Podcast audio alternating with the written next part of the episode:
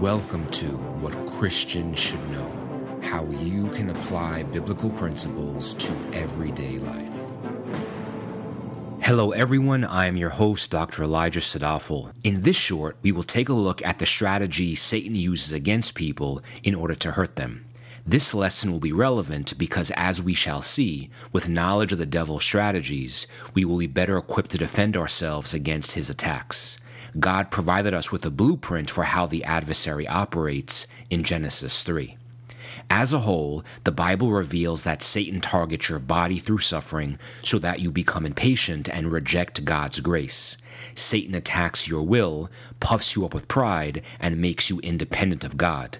Satan also attacks your conscience in an attempt to burden you with guilt over sin. These are all secondary strategies with secondary targets. Today, we'll focus on three specific ways that Satan attacks his primary target, your mind.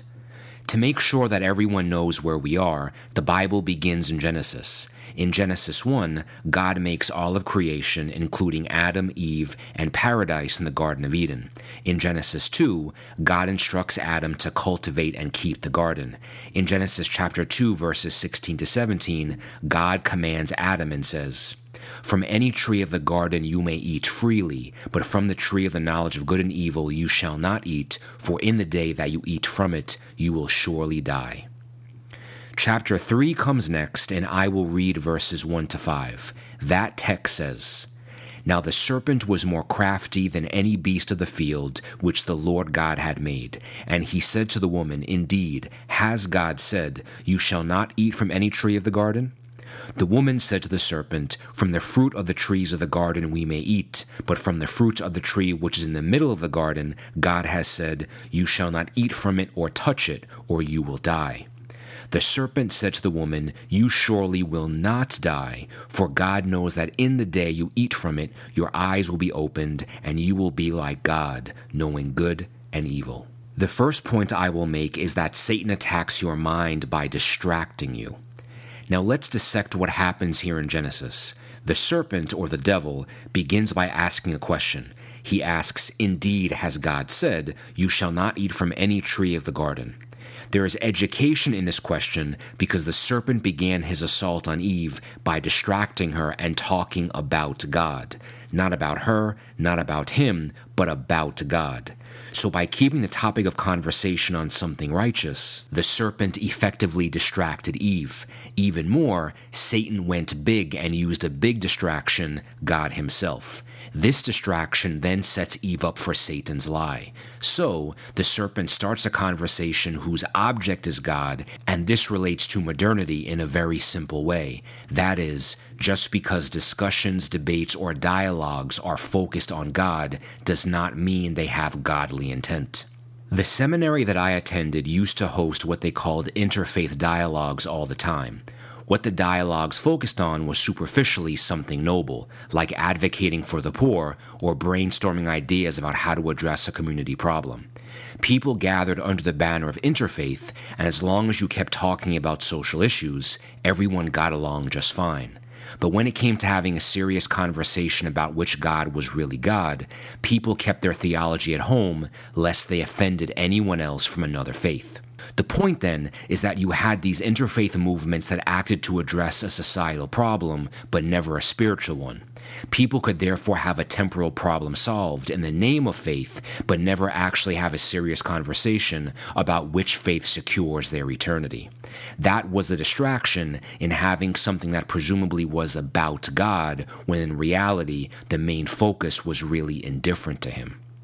Hence, the serpent likes to distract you, and he'll do it by talking about God. The second point is that Satan attacks your mind by deluding you. After Satan asks, "Indeed, has God said, you shall not eat from any tree of the garden?" how does Eve respond? She responds by thinking that she has the ability to reinterpret God's word. Again, the question the serpent asks is very subtle, but buried in the question is the implication that Eve may now judge God's truth on her own scale.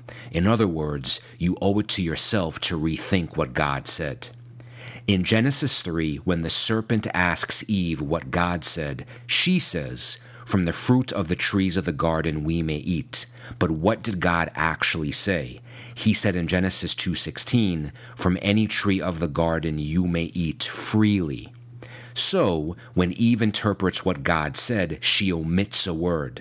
What's the next thing Eve says? She says, "From the fruit of the tree which is in the middle of the garden, God had said, 'You shall not eat from it or touch it, or you will die.'" And what did God actually say? In Genesis two seventeen, he says, "But from the tree of the knowledge of good and evil you shall not eat, for in the day that you eat from it you will surely die."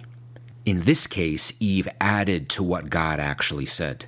The danger here is obvious. When a person is deluded and believes they are able to rethink, reconsider, or reinterpret what God has said, the invariable conclusion is to either subtract from God's word or to add to it.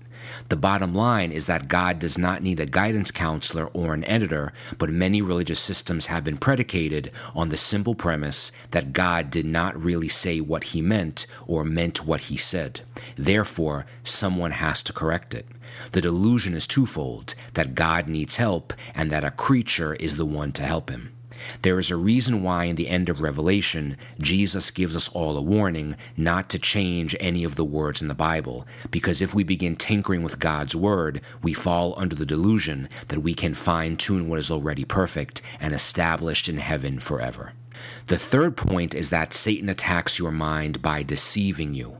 In Genesis three, verse five, after Eve is done talking, the serpent speaks. He says, "You surely will not die, for God knows that in the day you eat from it, your eyes will be opened, and you will be like God, knowing good and evil." "You surely will not die" is the first lie recorded in human history. This, of course, is a direct contradiction to God, who said, "If you eat of the tree, you will surely die." Satan is a liar by nature, and liars are allergic to the truth. So, this is what liars do.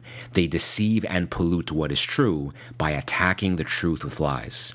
In fact, the best lies take the meat of truth and wrap it up with the skin of deception. We have to be mindful, though, that Satan did not just stop here with the lie. He actually lied and then offered a substitution for the truth by saying, "Not only will you not die if you eat of the tree, but you will be like God."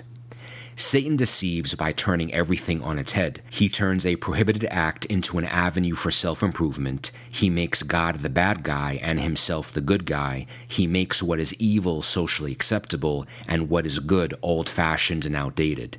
He turned the sin of eating the fruit of the tree into an opportunity for individual promotion.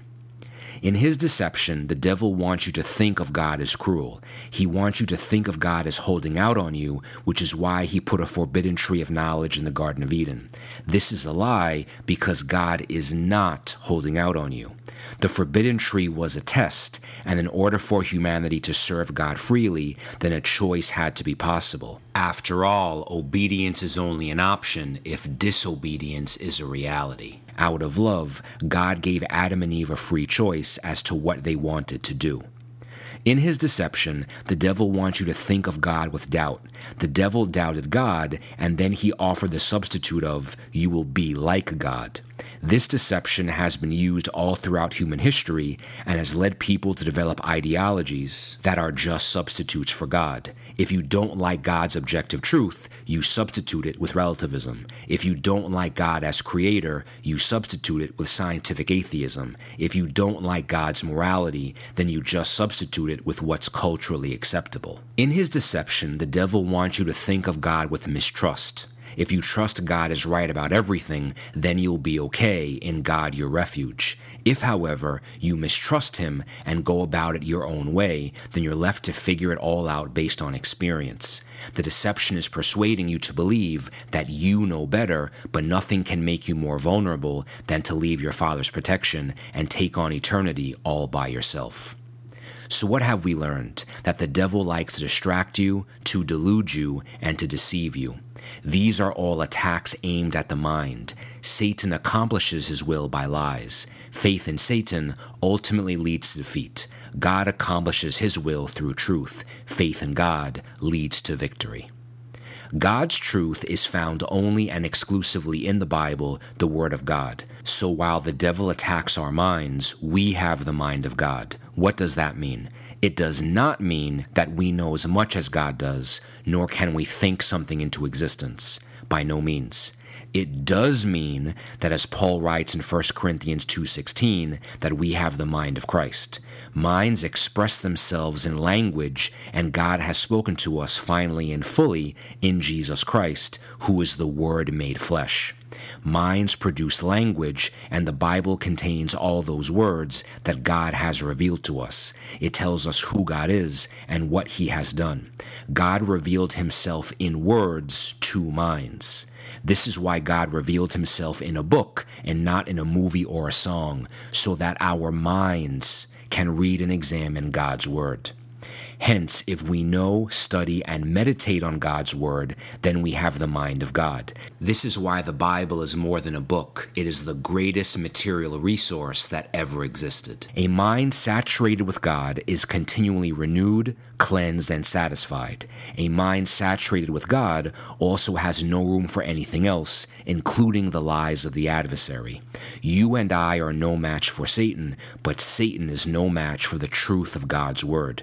The Word The Word of God is the sword that we carry in our hands that never rusts, never decays, and is able to cut through every lie the adversary has ever aimed at us. Praise God. Thank you for listening. For more valuable content, including written transcripts, a bookstore, and online Bible study, please visit W C S K dot org.